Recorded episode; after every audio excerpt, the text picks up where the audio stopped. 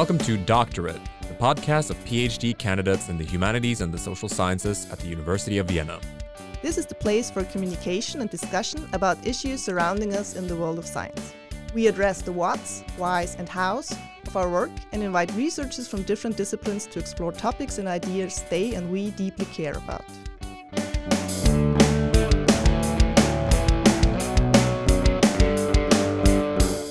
Today's episode, we'll talk about entering a PhD program, transitioning from a student to a researcher, and getting into the social life of academia.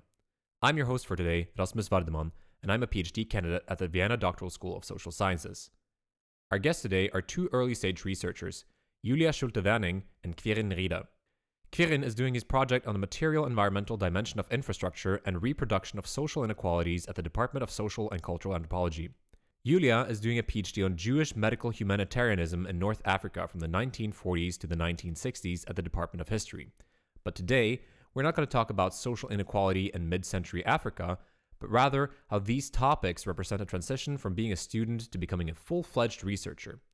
So, Julia, when did you decide you were going to do a PhD? So, after finishing my MA at the University of Vienna in summer of 2020, um, I was quite exhausted and also like needed a bit of a break from my topic, the, the topic I dealt with in my MA thesis. So rather than thinking about applying for um, PhD positions or other ways of funding right away, I um, did an internship at a publishing house in Munich um, in the summer and, and fall of 2020. So just to, have this sort of break from academia for a little while. And also afterwards, I was rather looking for positions in other fields and then started to work um, at a museum in Vienna um, in a full time job um, where I already had worked um, as a student during my MA studies. Because, uh, you were not in Vienna when you uh, decided to start uh, applying for PhDs. You were in London, is that right? Yeah, exactly. I actually found out about the position I'm working right now through a kind of newsletter and so I just moved to Vienna in fall. Like actually, um, I started the same time as Julia did, so in October 2021. I kind of came across this position rather per in incident, so to speak. Um, I was looking for various departments where there are kind of potential supervisors for a project I had in mind. But I like the idea of doing a PhD wasn't kind of written in stone for me. I thought, okay, if there are some interesting opportunities for pursuing a PhD, I'll go for it and see if I can kind of get through an application process. But I just thought, okay, if this will not work out, I will also find something else. Hmm. Did you guys have any plan Bs? Yeah, because it was quite similar for me, as, as Quirin said, that it was never fixed in, in stone. It was a, an, an idea I had in mind, and I never said I, I wouldn't want to do it, but um, I also was very interested in um, yeah the, the field of museum work and um, the whole issue of how to bring topics across in a wider public or like cultural work in general. So this is something um, yeah through internships or other projects and activities I had already pursued during my studies in um, in the bachelor and the master's program. And so after um, this internship, I rather looked for positions there and started this museum posi uh, position. For me, the plan B would definitely be for uh, applying for various internships because, to be honest, I didn't kind of do too many internships before I started the position. So I was kind of, or I'm still really unexperienced in the field of like normal job market outside university. So for me, it was kind of a fixed point to to see if there are other opportunities in the wide range of like social or cultural institutions, NGOs, and various foundations that might hopefully I thought offer uh, uh, an internship position. But yeah, so I'm still. This is actually a point I'm still kind of struggling with. That like outside university, I do not really have a lot of job experience. So mm. Because now you have both been um, doing your PhD since October 2021. Uh, it's you haven't been PhDs for a re- really long time, uh, you would say. But when you started, did you encounter some uh, experiences that you didn't see coming? Something that sort of broke with your expectations in a way of what um, sort of life in academia is supposed to be? Mm, any expectations that kind of didn't fulfill? Yeah, I think there were some. Um, to me, it was a big break between like uh, being a student and then suddenly being something like uh, a researcher. Um, and I thought this might be like a bigger transition, but actually, to me, in the end, like as far as I can tell by now, it wasn't as big as I supposed it will be.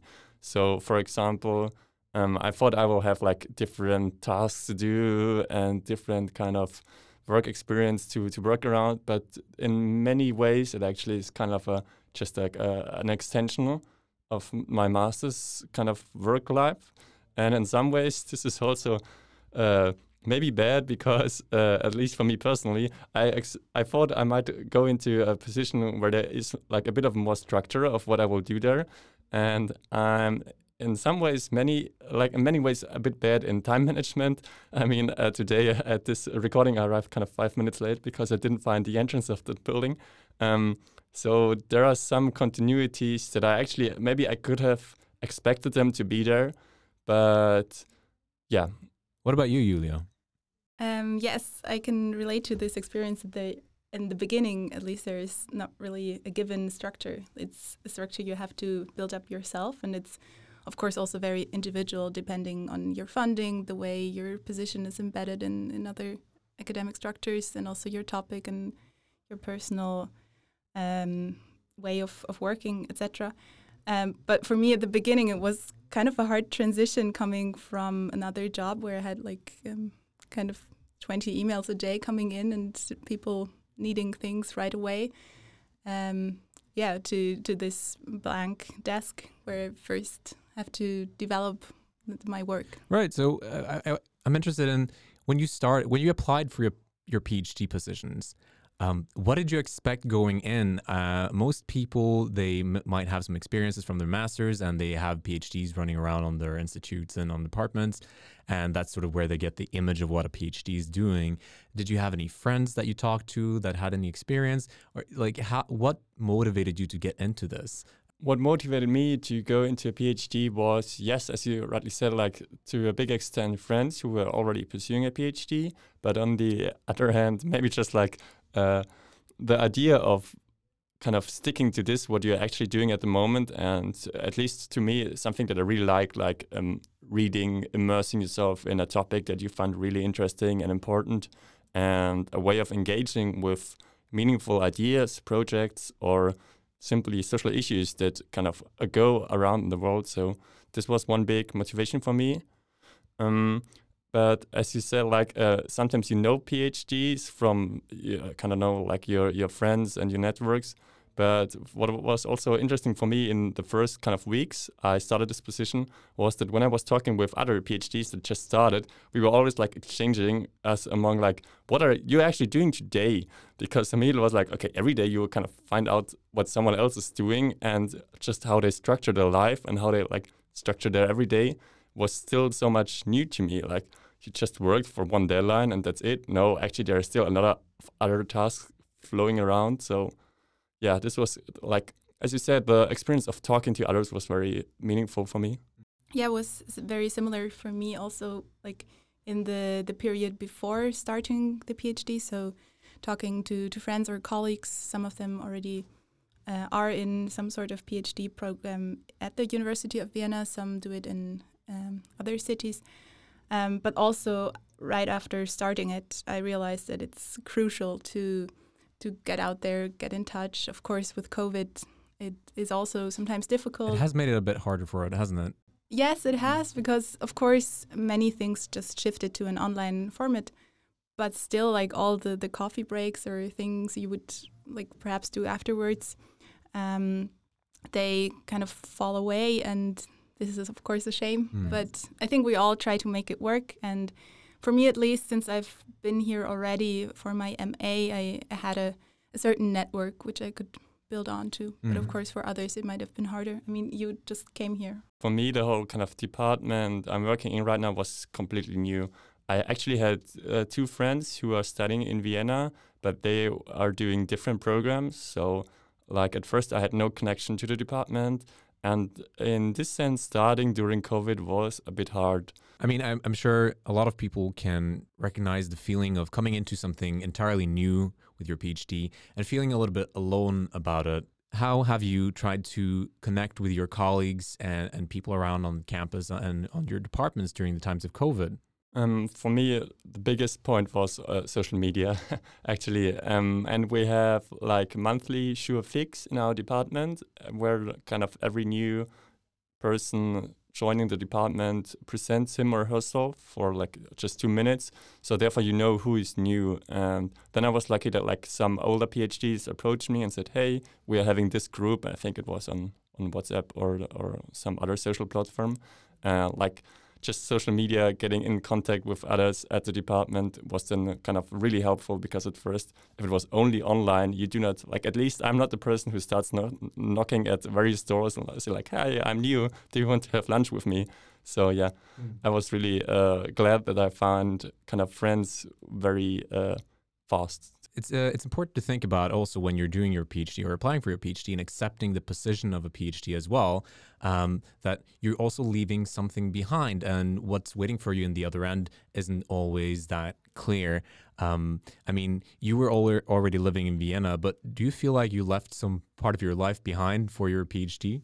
Um, since I transitioned from from another job to this PhD position, of course, there I had the feeling that, yeah, I, I left certain projects in, in which I was quite invested in. And yeah, of course, you gain something else for it. I mean, now I have the time for really um, getting into a topic. The the things you said before, Quirin, that um, now you have the time to to read up on things and like really look closely into the source materials, etc and I think this is a, a, great chance, and I'm really lucky that I that I have this now. Yeah, I can relate to many of the things you said now, but what I'm kind of a bit like missing or leaving behind is the typical idea of living a student life, so to speak. I mean, technically we are still PhD students, but in many ways, uh, kind of we are indoctrinated to feel as if we are uh, normal employees. I mean, you could all put all those things like in in, in um, inverted commas, but yeah, for example, the idea of living a student life in terms of, okay, now I can really freely decide when I want to work, when I want to study, when I want to do something else.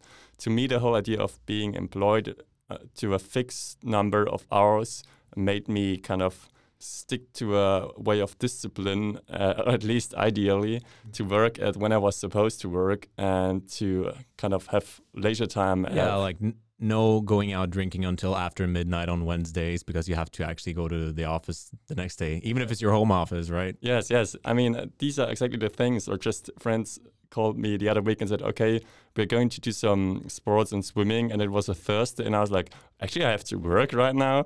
But and they said, "Can't you work on Saturday?" And I'm like, "Yeah, I, actually I could, but maybe I, like I I should s- still stick to the the working hours because I feel the whole." Kind of expectation that come come towards you are different now.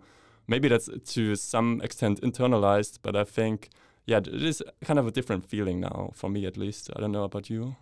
Um, yes, I, I, definitely agree. Um, but perhaps also from the other perspective, like sticking or trying to stick to working hours also helps me or is a way I try to bring myself exactly to the things mm. we discussed before. Yeah, like true. Um, building up a structure for yourself actually getting work done, etc. Which can also be quite hard um, in the beginning when you start. And um, for me, I found it very helpful to um, take some of the workshops and classes the doctoral school offers. Right. Just to to get in touch with other um, PhD students um, who just started, um, and also to to learn a bit about issues or also yeah institutions that you could turn to if you have certain um, questions etc right. Do you guys feel most like a student or most like a worker? Or i don't know how to put it. You get what i mean. I don't really feel like a student anymore to some point because my ma is yeah a bit like it's some time passed in between. But whenever i'm in a seminar i feel right like a student again. right back to the school bench yeah to me, it's uh, kind of the same. I still have to take two seminars as a participant, and I really feel like a student. I mean, you're all in the same mood of okay now i have to do a presentation uh, okay so of course it's your research project that you're presenting and of course you're investing a lot of time and energy and passion into it but there is still the structure behind it that you actually get to get like evaluated and you have to hand in a term paper at the end of the semester mm. so to some extent i'm still feeling uh, like a student but i think as julia just said it kind of shifts maybe and yeah maybe to me it's also different because like i I didn't have the the work experience in between, maybe. Right. I mean, PhDs I remember when I was uh, younger uh, at the university doing my bachelor's and my master's, and I was looking at these PhDs. You know, these are people that have their life together. They like they're like really smart people. I mean, they got their PhD funding and everything. And then you know, I get into it myself, and I'm sitting there in my office. I'm just like, what the shit? What am I doing? You know, am I supposed to teach people things? I don't know anything.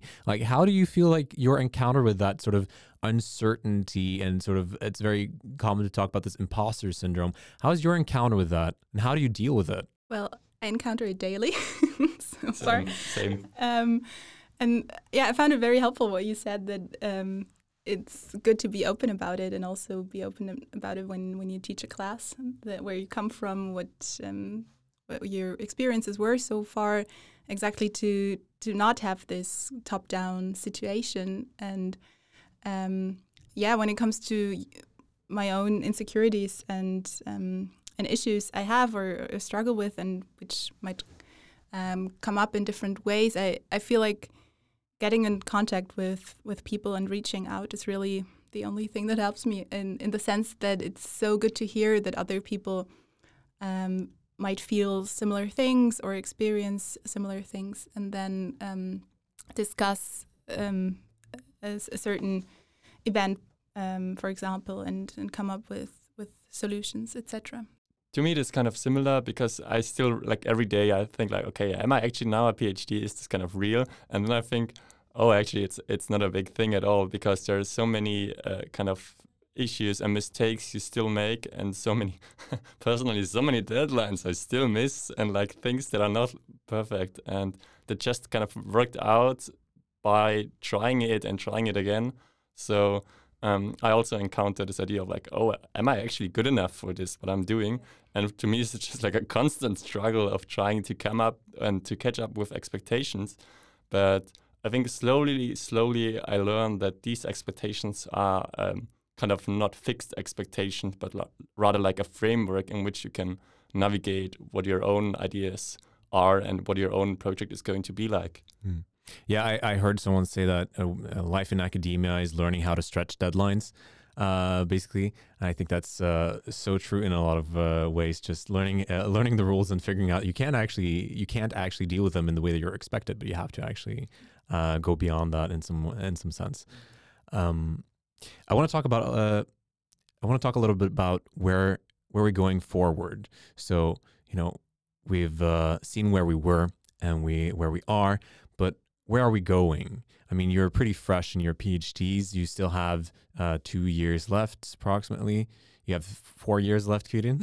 Three and a half. Sorry, and uh, like my my position as a, it's like a predoc uh, university assistant, and it is always laid out for four years, but it comes with multiple teaching obligations. And as I'm doing anthropology, it would involve a rather long fieldwork stay of approximately one year.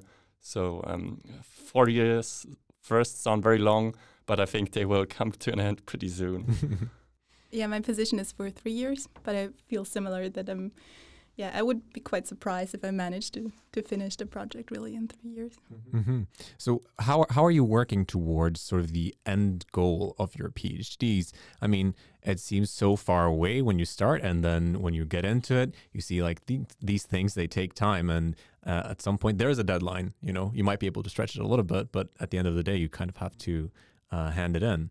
Right. Like at the moment, it's very hard for me to envision the the end product, so to speak.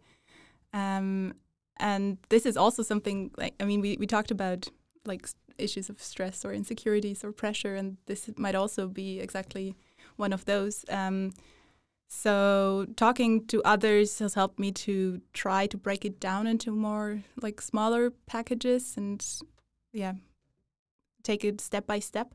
but of course, there's the overall expectation from myself as well as from others that in the end there will be a thesis. So Right. yeah, it's it's hard to to wrap your mind around it.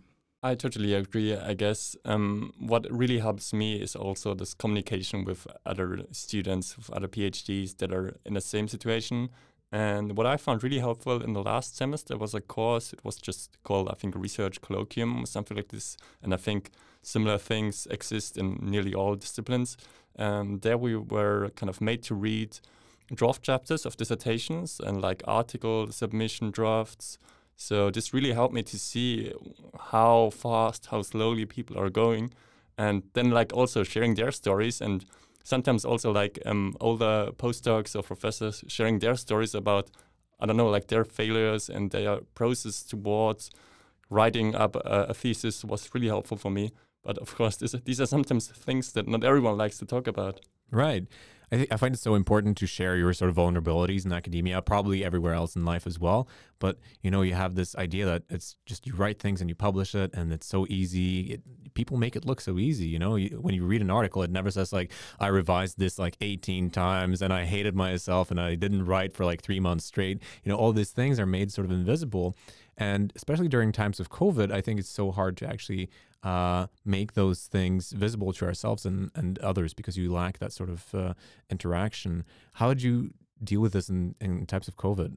Well, it was really helpful for me in terms of kind of trying to to find ways of communicating and of seeking experience while being in home office due, to COVID was still like um, different forms of, of uh, informal communication that happened through like just if you're attending one event or seminar with another PhD student, you just text each other and then you say like, oh, next week there is this deadline again, and oh, do you have in mind that there is this another event going on there, and like so many things that you could maybe also attend but don't have to, but could, and then you were thinking like, oh, am I actually a good PhD student if I don't go there?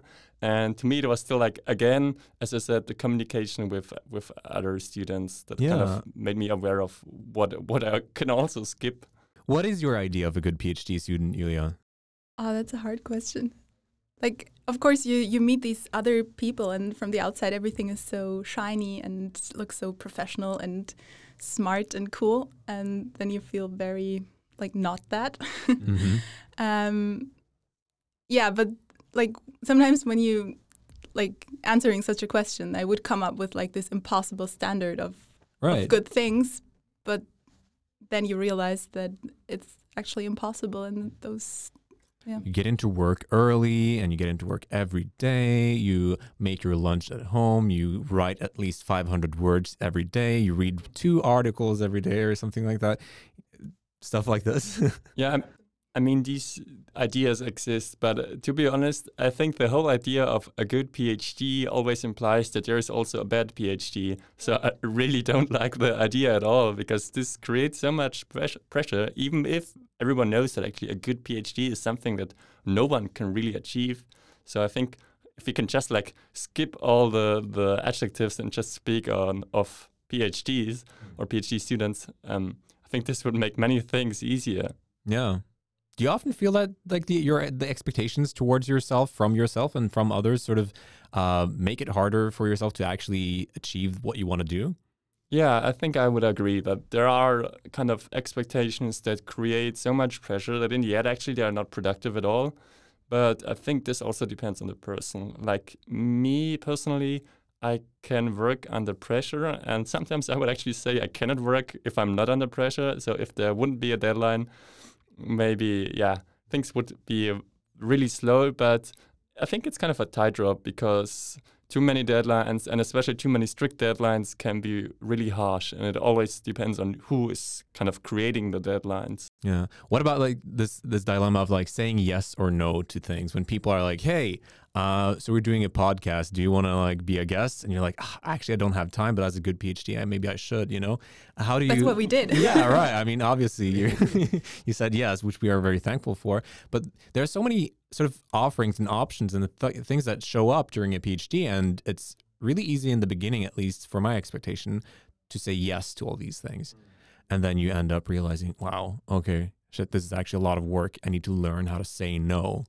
Saying no is actually terrifying. Yeah, right. Because there's always this feeling that you're missing out, or there is something that is super interesting and like general, generally good, and and you still can't do it if you're like totally honest about your capacities and your energy. Yeah, the whole idea of fear of missing out in terms of academia is really, I think, a stressful topic. Yeah.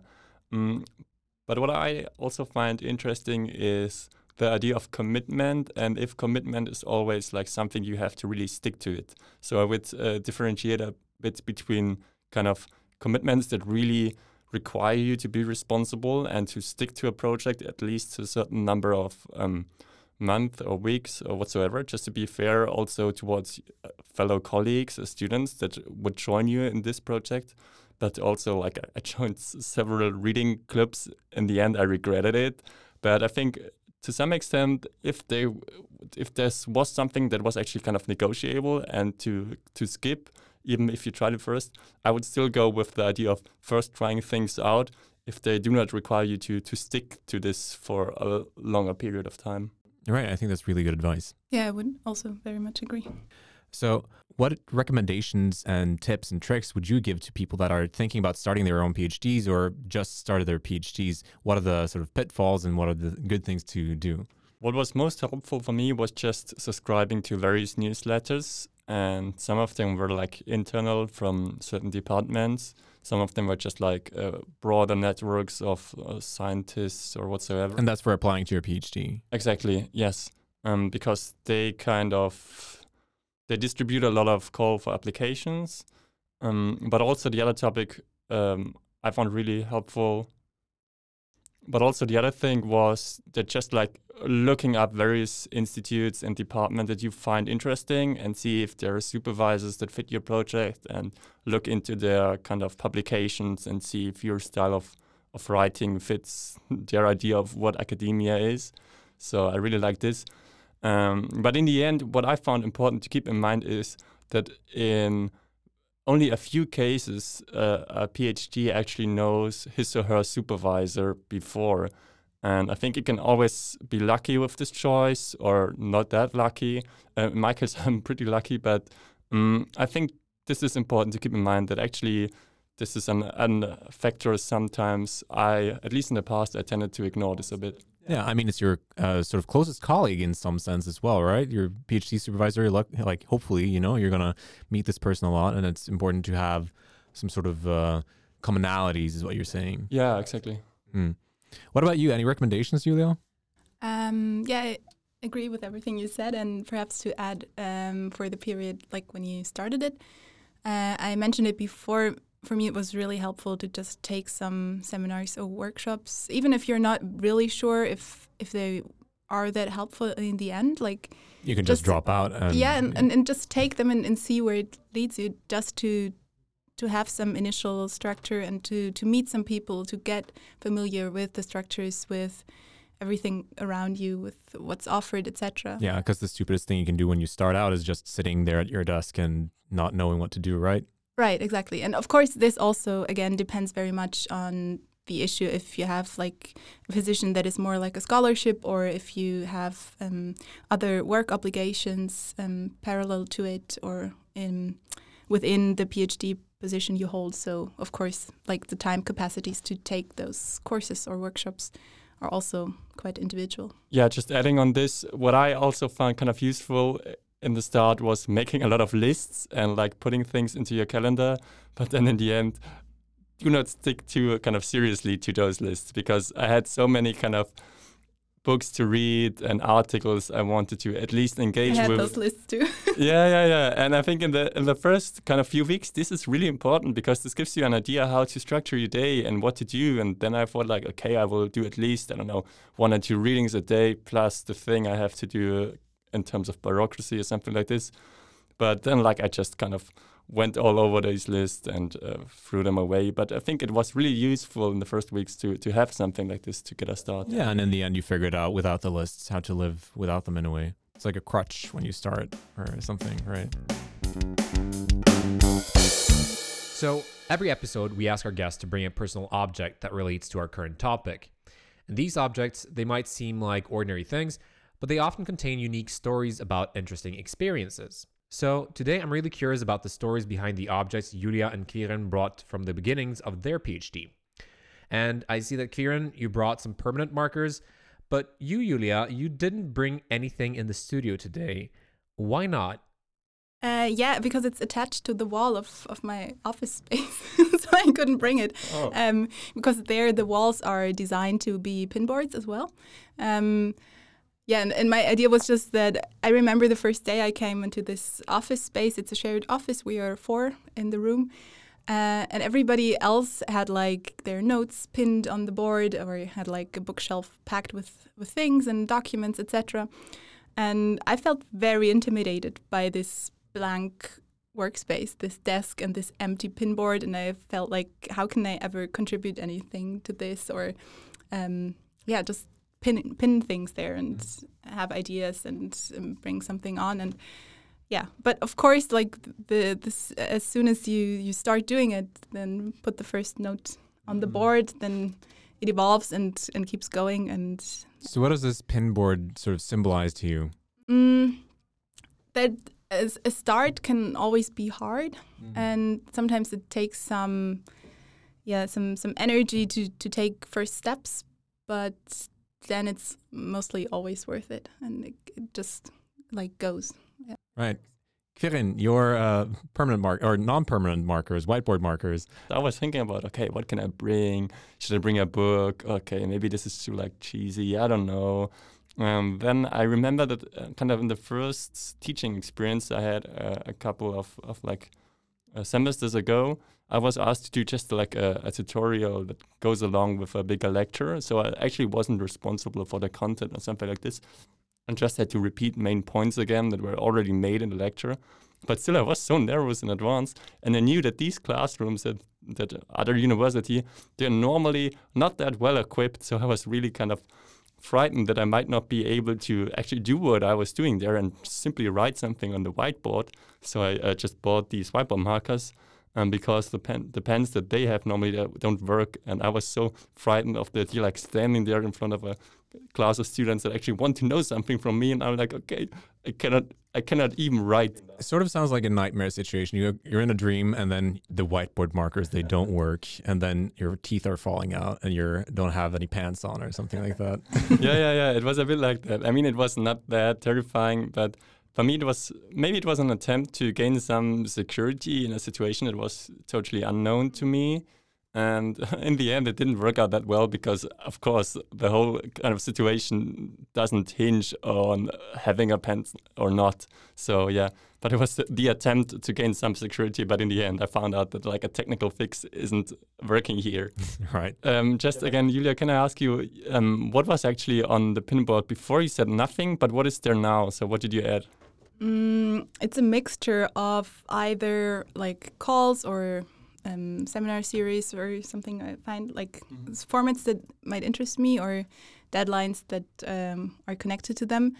Um, but also on the other hand, like those wild mind maps, um, also sometimes desperate attempts of structuring myself or like writing down, like having those awful headlines of what is still missing and then those Mm. bullet points of shame It's where like a it wall of desperation. Exactly. Bullet points of shame. but actually, like once you write them down and put them there, it it also gives you a sense of control back again. So even if it's like the stuff that's still missing, at least you could sort of identify it, and that makes it more manageable.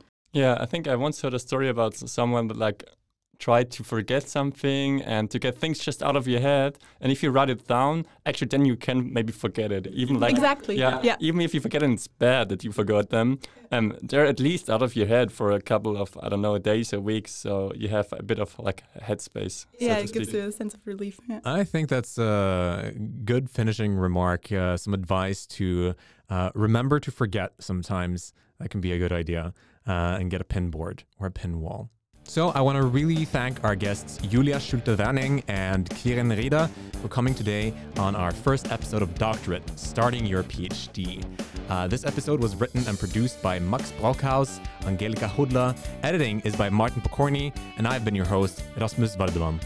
Doctorate is a podcast brought to you by the Doctoral School of Historical and Cultural Studies and the Vienna Doctoral School of Social Sciences. It is created and produced by the School Fellows. Thank you.